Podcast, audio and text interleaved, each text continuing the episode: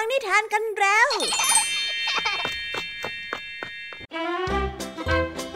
สวัสดีค่ะน้องๆยินดีต้อนรับเข้าสู่ชั่วโมงนิทานกับรายการคิสอา สำหรับวันนี้นะคะพี่ยามีและกองทัพนิทานหันษาเตรียมพร้อมที่จะพาน้องๆไปตะลุยโลกแห่งจินตนาการที่เต็มไปด้วยความสนุกสนานและข้อคิดต่างๆ มากมายกันแล้วล่ะค่ะ ไปค่ะไปตะลุยโลกแห่งนิทานกันเลยสำหรับวันนี้นะคะ พี่ยามีได้นำนิทานตำนานของชาวเนปาลทั้งสองเรื่องมาฝากกันเลยค่ะ นิทานเรื่องแรกนั้นเป็นเรื่องราวของชายหนุ่มคนหนึ่งที่อยากจะทำนา แต่ว่าไม่มีทุนมากพอที่จะลงมือได้เขาจะได้ไปขอความเห็นใจจากเศรษฐี แล้วมีกลวิธีในการลงมือทำนาด้วยตัวคนเดียวค่ะ แบบไม่เสียแรงสักแอะเนี่ยนะคะทำนาแต่ว่าไม่เสียแรงได้ยังไงกันเนี่ย ไปรับฟังนิทานเรื่องนี้พร้อมๆกันเลยค่ะ กับนิทานที่มีชื่อเรื่องว่า เล่เหลี่ยมของกาหนู และในนิทานเรื่องที่สองเป็นเรื่องราวของคนที่เอาแต่กินกินกินกินกิน กินแล้วก็กิน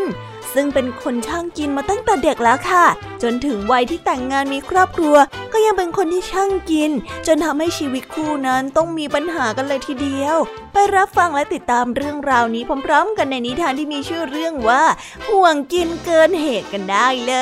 ยส่วนนิทานภาษาพาสนุกในวันนี้ ขณะที่ลุงทองดีกำลังนั่งฟังวิทยุอยู่ที่หน้าบ้าน เจ้าแดงและเจ้าจ้อยก็สลับกันมาถามอะไรบางอย่างในคำถามคล้าย ๆ กันลุงทองดีเห็นท่าทีว่าเจ้าสองคนนี้คงแตกคอกันแน่ จึงได้เรียกทั้งคู่นั้นมานั่งคุยเพื่อปรับความเข้าใจ แต่ว่าความหมายของคำว่าแตกคอนี้จะมีความหมายว่าอย่างไรกันนะ ต้องไปรอรับฟังกันได้เลยในช่วงภาษาพาสนุกค่ะ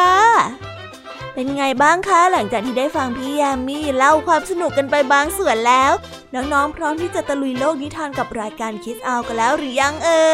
ย เอาละค่ะ ถ้าพร้อมแล้วเนี่ย เราไปรับฟังนิทานเรื่องแรกกันเลย กับนิทานที่มีชื่อเรื่องว่า เล่เหลี่ยมของกาหนู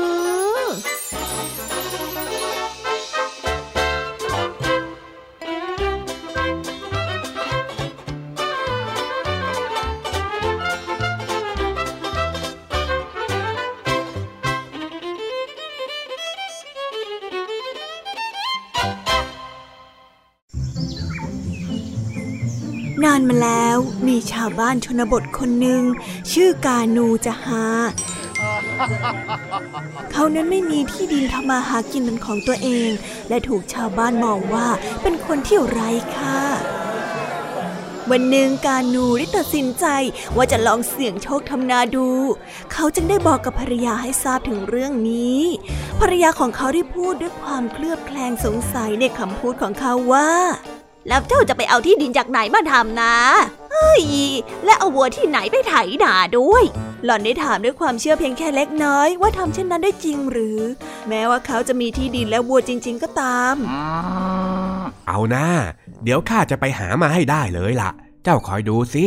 การหนูได้ตอบแล้วออกเดินทางไปที่บ้านของเศรษฐีที่มีที่ดินในท้องถิ่นนั้น เศรษฐีที่ดินเองก็ประหลาดใจเมื่อรู้ว่าในที่สุดกานูก็ตัดสินใจที่จะทำงาน แต่เศรษฐีก็ไม่ใครที่จะเชื่อว่าเรื่องนี้จะเป็นความจริงนัก อย่างไรก็ตามเศรษฐีจึงได้เรียกผู้ช่วยเข้ามาหา และได้พูดกับคนของเขาว่า เจ้าได้ยินไหมว่ากานูต้องการเป็นหุ้นส่วนในที่ดินของข้า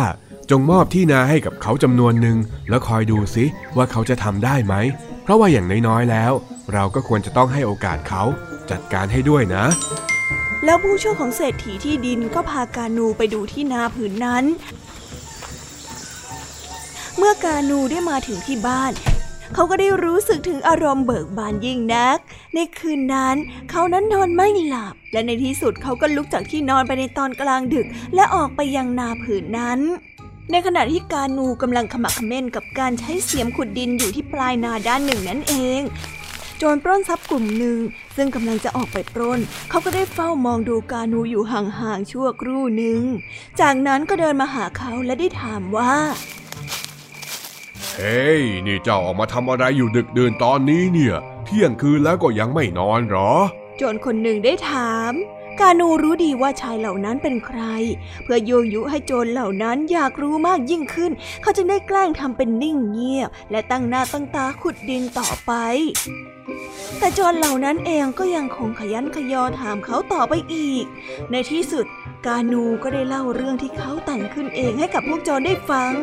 ข้าฝันว่าเทพธิดาแห่งความมั่งคั่งนะ่ะเขาได้เอาโอ่งใส่ทองหลายใบมาฝังไว้ที่นี่ แล้วข้าก็กำลังทดสอบว่าสิ่งที่ข้าฝันนั้นมันจริงไหมข้าก็เลยมาขุดดินอยู่แบบนี้ยังไงล่ะ บรรดาโจรซึ่งโชคไม่ค่อยดีนัก ในระหว่างนี้จึงได้เสนอตัวว่าพวกเขานั้นจะช่วยกานูให้สามารถค้นหาองค์ใส่ทองได้อย่างรวดเร็ว แต่ว่ามีข้อแม้ว่า กานูนั้นจะต้องแบ่งทองที่ได้ให้กับพวกเขาด้วย ครั้งแรกกานูไม่ค่อยเห็นด้วยกับความคิดนั้น แต่เมื่อพวกโจรได้รบเร้ามากขึ้นมากขึ้น เขาก็แซงตกลง โดยทำสีหน้าแสดงว่าไม่พอใจนักแล้วก็รีบเดินทางกลับบ้าน โจรทั้งหมดใช้เวลาไม่นานนักขุดดินในพื้นที่ แต่แล้วพวกโจรก็รู้สึกผิดหวังที่ไม่พบกับองค์ใส่ทอง และรางวัลอย่างที่กานูบอกเอาไว้ พวกโจรจึงรู้ตัวว่าเสียรู้กานูเสร็จแล้ว และต่างสาบานว่าจะต้องแก้แค้นเขาให้ได้เฮ้ยเอาไว้ถึงฤดูเก็บเกี่ยวก่อนเถอะ แล้วมันจะรู้ว่าพวกเราจะจัดการมันยังไง ฝากไว้ก่อนเถอะนะเจ้ากาหนู พวกโจรได้พูดกัน เมื่อพูดจบแล้วเจ้าเหล่าโจรนั้นก็เดินจากไป ทั้งภรรยาของกานูและเศรษฐีเจ้าของที่ดินไม่เชื่อกับหูของตัวเอง เมื่อกานูได้เล่าให้ทั้งสองฟังในรุ่งเช้า ว่าเขานั้นออกไปไถนาเป็นที่เรียบร้อยแล้วเศรษฐีเจ้าของที่ดินจึงให้เมล็ดพันธุ์ข้าวแก่กานู เพื่อนำไปปลูกในพื้นที่นั้น ต่อมาอีกไม่นานนักฤดูเก็บเกี่ยวก็มาถึง แต่กานูก็ทราบโดยสัญชาตญาณของพวกเขา ว่าโจนั้นไม่มีวันยอมปล่อยให้เขาเกี่ยวข้าวโดยความสงบเป็นอันขาด เขาจึงได้เฝ้าสังเกตการอยู่บนต้นไม้ใกล้ ๆ กับบริเวณนั้นทุกคืน แล้วคืนหนึ่งพวกโจรก็พากันมาที่นาของเขาตามคาด เมื่อพวกโจรมาลักขโมยเกี่ยวข้าวเสร็จ ก็มัดรวงข้าวไว้เป็นฟ่อนๆแล้วกานูก็ได้ร้องตะโกนเสียงดังลั่นขึ้น แซงทำทีว่ามีตำรวจมาปิดล้อมแถวนั้นไว้หมดแล้ว เขาได้ร้องว่าอ่านั่นไง พวกมันมานู่นแล้ว ล้อมมันให้ดีลูกน้องของข้า จัดการมันเลย แล้วก็เป็นไปตามที่กานูคาดคิดไว้อีกเหมือนกัน พวกโจรได้รีบวิ่งหนีไปอย่างไม่คิดชีวิต พร้อมกับสะบดว่าจะต้องกลับมาแก้แค้นกานูให้ได้ ส่วนกานูก็รีบไปลากมัดรวงข้าวที่พวกโจรนั้นมัดเอาไว้ ขึ้นเกวียนเทียมวัว ซึ่งเขานั้นขอยืมมาจากเศรษฐีเจ้าของที่ดิน แล้วนำมาแอบจอดไว้แถวนั้น หลังจากนั้นอีกไม่นานนักพวกโจรก็หวนกลับมาแก้แค้นอีกครั้งหนึ่งคราวนี้ พวกเขามุ่งหมายที่จะปล้นยุ้งข้าวของกานู แต่ด้วยความเป็นเจ้าของข้าวที่เก็บเอาไว้เต็มยุ้ง และประสบการณ์ที่เคยปราบโจรเหล่านั้นมาแล้ว กานูจึงไม่ยอมงีบหลับง่าย ๆ ทันทีที่พวกโจรมุดรอยโหว่ในฝาผนังเข้ามาในยุ้งข้าว กานูก็ได้รีบเฉือนปลายจมูกของโจรทีละคนทีละคนโดยเร็ว โดยการถูกเฉือนจมูกนั้นเป็นเรื่องที่น่าอับอายเป็นอย่างยิ่ง โดยเหตุนี้โจรแต่ละคนที่ถูกเฉือนปลายจมูก จึงไม่ยอมบอกเพื่อนๆของมัน กานูจึงสามารถแก้แค้นพวกโจรได้อย่างง่ายดายและเช้าวันรุ่งขึ้นตำรวจก็สามารถจับพวกโจรที่ถูกเฉือนจมูกได้ทุกคน โดยใช้เวลาเพียงแค่เล็กน้อยเท่านั้น และกานูก็ทำนาของเขาจนประสบความสำเร็จ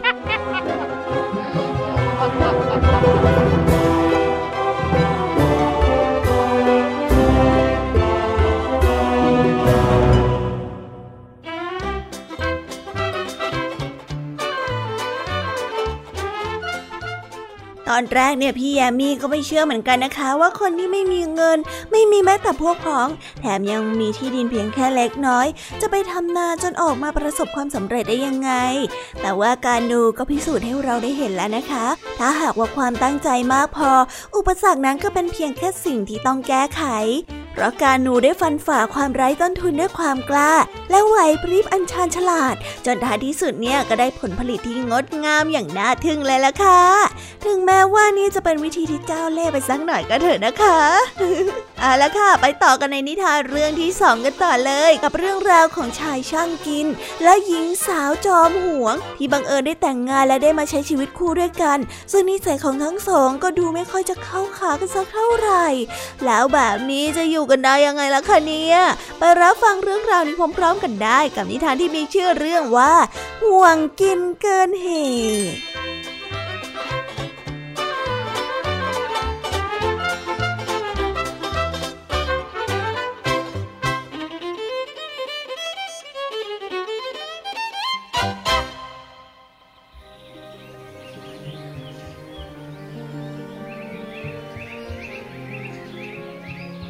ฮาเคได้ชื่อว่าเป็นเด็กชายที่ตะกะมากที่สุดในหมู่บ้าน เมื่อเขาได้โตขึ้นจนถึงวัยอันสมควรที่จะแต่งงานแล้ว บิดาและมารดาของเขาก็ไปทาบทามหญิงสาวทั่วทั้งหมู่บ้าน เพื่อขอมาเป็นภรรยาของบุตรชาย แต่ปรากฏว่าไม่มีหญิงสาวคนใดในหมู่บ้านอยากจะได้ฮาเคมาเป็นสามีเลยสักคนเดียว ในที่สุดบิดามารดาของฮาเคก็ต้องหันไปพึ่งแม่สื่อ ผลสุดท้ายทั้งสองก็สามารถหาภรรยาให้กับบุตรชายจอมขี้เหนียวของตนเองได้ ภรรยาของเขาอยู่ห่างไปจากหมู่บ้านอีกแห่งหนึ่ง ซึ่งอยู่ไกลออกไปหลายไม้หากเคคาดว่าภรรยาของเขาไม่มีวันจะตะกะไปมากกว่าเขาได้เลย ตามประเพณีนั้นภรรยาจะต้องปรนิบัติสามีอย่างดีที่สุด ในคืนวันแต่งงาน เธอจึงได้ทำอาหารให้กับสามีกินเมื่อทำอาหารเสร็จแล้ว เธอจึงได้เชิญสามีมารับประทานอาหารค่ำพร้อมกับเธอ ฮาเคได้รีบตรงไปที่ในครัว ซึ่งตามปกติแล้วใช้เป็นที่รับประทานอาหารกัน เขาค่อนข้างที่จะสงสัยว่าภรรยาของเขา อาจจะแอบเก็บอาหารที่ดีที่สุดไว้รับประทานเองหรือเปล่า และไม่ให้เขาได้โอกาสรับประทานอาหารที่อร่อยฮาเคได้นั่งไขว่ห้างอยู่บนม้านั่งยาวที่ทำด้วยไม้อย่างไม่ปราณีตนัก เขาได้กล่าวว่าเขานั้นอยากจะรับประทานอาหารในครัวมากกว่าที่อื่น นี่ เธอใส่น้ำมันเนยลงไปในข้าวผัดน้อยเกินไปแล้วนะ ฮาเคได้บ่นอุบอิบในขณะที่รับประทานอาหารอยู่ ไม่มีน้ำมันเนยเหลืออยู่ในโถอีกแล้วนะคะ ฮาเค มาสินิได้ตอบ แล้วเธอก็ได้คว่ำโถเนยลง และนั่นเป็นการแสดงความจริงกับสามี เนื่องจากในขณะนั้นเป็นฤดูหนาว น้ำมันเนยจึงแข็งตัวและติดอยู่กับก้นโถ ด้วยเหตุนี้จึงไม่มีน้ำมันเนยไหลออกมาจากจานสักหยดเดียว ฮาเคได้รู้สึกผิดหวังมาก แต่ฮาเคผู้ไม่ยอมผ่อนปลน ก็ยังหวาดระแวงว่าภรรยานั้นจะเล่นตลกกับตนอีก เขาตัดสินใจว่าจะต้องหาน้ำมันเนยมาใส่ในอาหารของเขาให้ได้ ถ้าหากว่าไม่มีน้ำมันเนยพอในบ้านของเรา ก็ไปเอามาจากเพื่อนบ้านสิ ไม่เช่นนั้น เจ้าก็ไปเก็บมะเขือเทศจากสวนครัวมาทำอย่างอื่นให้ข้ากินแทนก็ได้ ฮาเคได้สั่งภรรยาสาว กว่ามาซินิจะกลับเข้าครัวมาพร้อมกับมะเขือเทศ ฮาเคก็ได้อุ่นน้ำมันเนยที่แข็งตัวในโถจนร้อนแล้ว และเมื่อความโถลง น้ำมันเนยนั้นก็หยดลง น้ำมันเนยทั้งหมดได้ไหลพลั้งพลูลงมาใส่จาน ในขณะนี้ จานของฮาเคมีน้ำมันเนยมากกว่าอาหารซะอีก ความหวังของมาซินิที่จะเก็บน้ำมันเนยเอาไว้กิน ก็ได้มาลายหายไปเสียแล้ว อย่างไรก็ตาม หล่อนนั้นไม่เคยยอมแพ้ง่ายๆ หล่อนได้รีบคิดแผนการขึ้นมาอีกอย่างหนึ่งและได้กล่าวว่าแต่เธอลืมไปแล้วไม่ใช่หรอว่าตามประเพณีนั้นน่ะ สามีและภรรยาจะต้องกินอาหารจากจานเดียวกันในคืนวันแต่งงาน แต่ฮาเคก็ไม่ได้ตอบอะไร มัวแต่ง่วนอยู่กับการกินอาหารอย่างตะกะตะกาม เมื่อมาซินิเห็นดังนั้น หล่อนจึงได้สุดตัวลงนั่งกับพื้นด้านหน้าของสามี และได้เริ่มตักอาหารจากจานของสามีกินอย่างรวดเร็ว และด้วยเหตุนี้จึงเกิดความเงียบในครัวชั่วขณะขึ้น เมื่อสามีภรรยาคู่นี้ก้มลงรับประทานอาหารอย่างไม่เงยหน้าขึ้นมาเลย แต่แล้วก็เกิดศึกแย่งชิงเครื่องดื่มกันขึ้น พอแย่งไปแย่งมา จานใบนั้นก็ตกลงสู่พื้น น้ำมันเนยในจานก็ไหลลงท่วมพื้นบ้าน ฮาเคจอมขี้เหนียวไม่สามารถที่จะอดทนกับความสูญเสียครั้งนี้ได้ เขาจึงได้เริ่มเคี่ยนตีภรรยาของเขา มาซินีได้ถูกสามีตีจนฟกช้ำดำเขียวไปหมด หล่อนได้ร้องไห้คำควรด้วยความขมขื่นใจ เสียงร้องของหล่อนทำให้บิดามารดาของฮาเคและญาติพี่น้องคนอื่นๆ วิ่งมายังสถานที่เกิดเหตุคนเหล่านี้ต่างแยกทั้งคู่ออกจากกัน ในคืนนั้นมาสินิได้เริ่มฉลาดขึ้นจากประสบการณ์ที่ได้รับ ไม่ยอมนอนบนเตียงวิวาของฮาเค หล่อนได้แยกไปนอนอีกห้องหนึ่งไม่ว่าฮาเคและบิดาของเขาจะเข้ามาปลอบประโลมอย่างไรก็ตาม ก็ไร้ซึ่งผล ในที่สุดมาซินิก็ออกจากบ้านของฮาเค และกลับไปยังหมู่บ้านของตนในเช้าวันรุ่งขึ้น และไม่เคยหวนกลับมาที่นั่นอีกเลย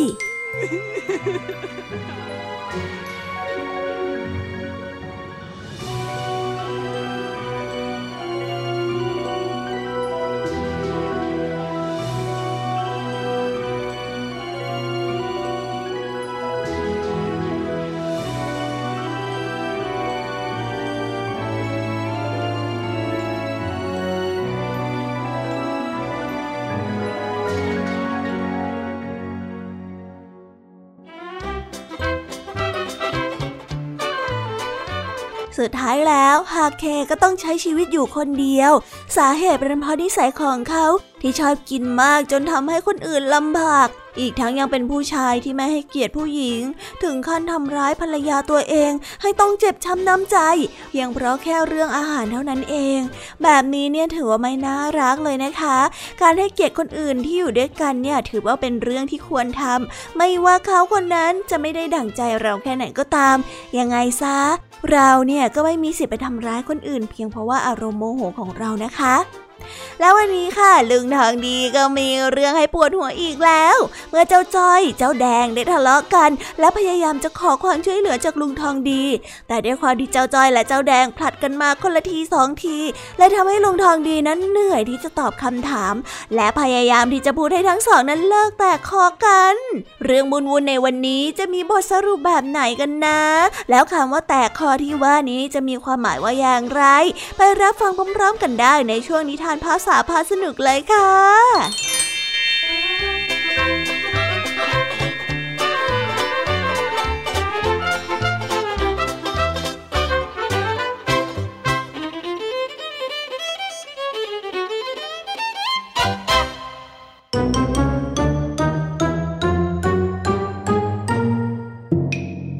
ภาษาพาสนุก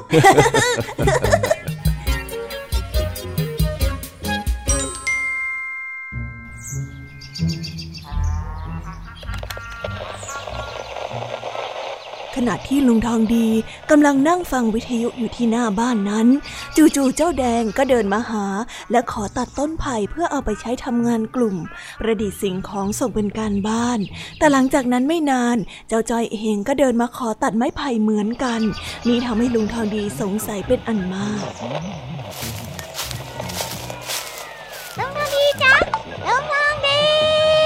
เออ ว่าไงล่ะเจ้าแดง มีอะไรเหรอร้อยวันพันปีไม่เห็นเองมาหาข้าเลยนะเนี่ย เออคือว่าแดงจะมาขอลุงท่านที่ตัดต้นไผ่เล็กๆ สักต้นหนึ่งเพื่อที่จะไปทำสิ่งประดิษฐ์ส่งเป็นงานกลุ่มนะจ๊ะ อ๋อ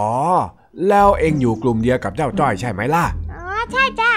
แดงอะรับหน้าที่มาเป็นคนตัดไม้ไผ่ก็เลยต้องมาขออนุญาตลุงทองดีก่อนนี่แหละจ้ะเออเออเออถ้างั้นก็ตัดเอาตามใจชอบเลย นู่นนู่นอยู่ตรงหลังสวนนู่นแน่เฮ้ยขอบคุณจ้างั้นแดงขอตัวไปตัดต้นไผ่กันนะจ๊ะเออเออยังไงก็ระมัดระวังด้วยล่ะเฮ้ยเด็กสมัยนี้นี่เนาะรู้จักประดิษฐ์นั่นประดิษฐ์นี่ครูพลนี่สอนดีจริง ๆ เลยเชียวระวังดี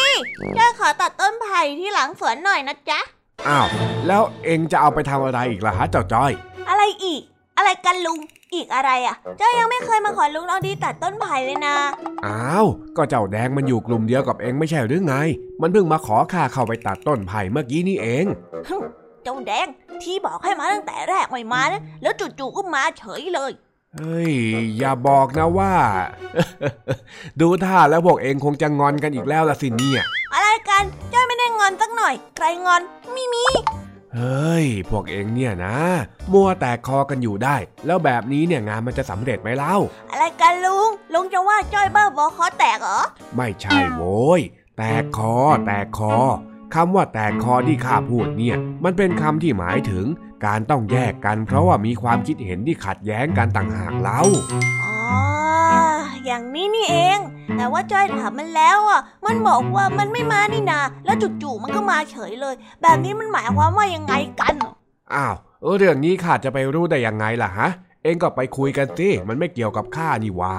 ก็ได้จ้ะ งั้นเดี๋ยวจ้อยเข้าไปในสวนก่อนนะจ๊ะ ไม่รู้ป่านนี้เจ้าแดงมันจะตัดเสร็จหรือยังอะ เออเออเออไปไปไปคุยกันซะให้ดีๆ อย่าใช้อารมณ์ คนร่วมงานกันเนี่ยต้องฟังความคิดเห็นกันด้วยเข้าใจไหมเข้าใจจ้าหลังจากนั้นเจ้าจอยก็เดินเข้าไปหาเจ้าแดงในสวน จนเวลาผ่านไปได้สักพัก ลุงทองดีได้ยินเสียงโวกเวกโวยวายดังมาจากในสวน เลยคิดว่าเจ้าจ้อยกับเจ้าแดงนั้นทะเลาะกัน จึงได้รีบเดินเข้าไปดู แต่ภาพที่เห็นนั้นก็คือ เจ้าแดงกับเจ้าจ้อยวิ่งหน้าตั้งกันออกมา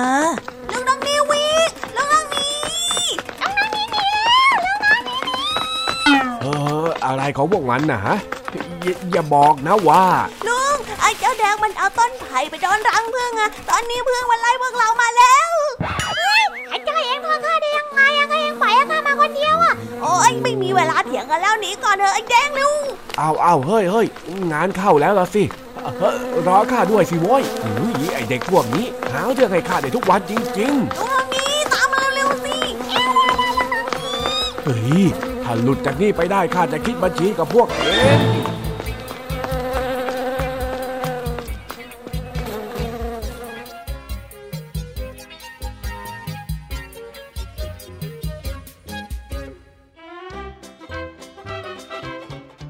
ว้า จบไปแล้วนะคะ สนุกสนานกันไม่น้อยเลยทีเดียวสำหรับวันนี้เรื่องราวความสนุกก็ต้องจบลงไปแล้วละค่ะ พวกเราและรายการคิสอาวก็ต้องขอบอกมือบายบายกันไปก่อน ใครที่มารับฟังไม่ทันสามารถไปรับฟังย้อนหลังได้ที่ไทย PBS Podcast นะคะ วันนี้จากกันไปด้วยเพลงเพราะๆในช่วงสุดท้ายของรายการแล้วไว้เจอกันใหม่ในตอนถัดไปสำหรับวันนี้ สวัสดีค่ะ บายบาย เป็นเด็กดีของคุณพ่อคุณแม่นะคะ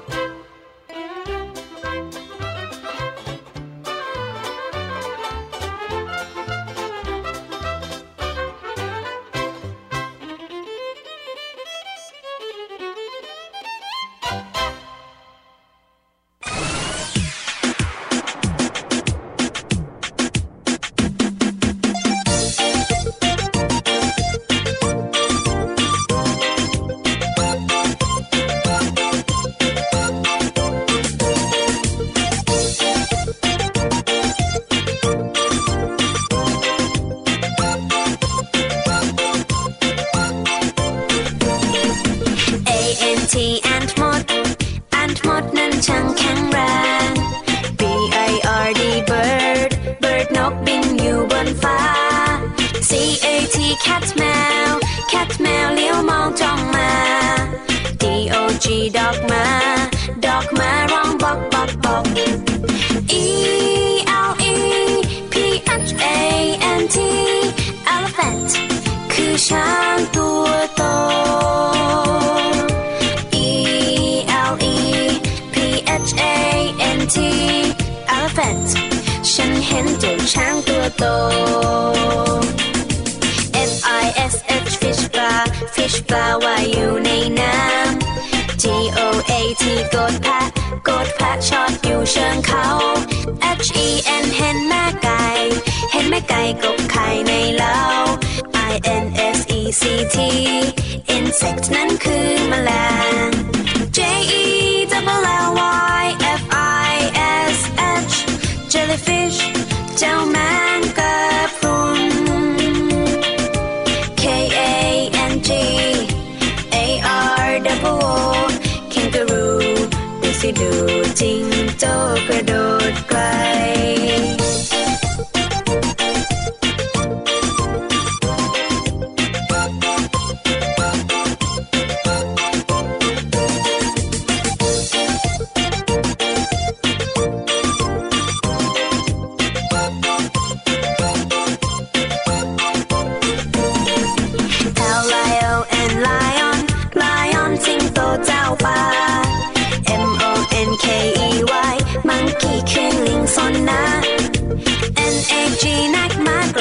กแม็กมากแกลบตัวเล็กใจดี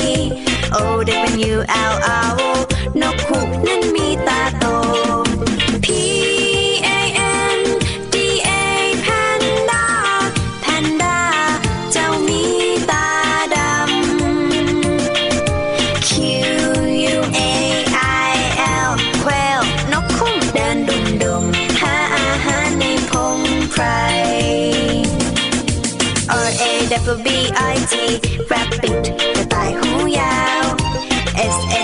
K E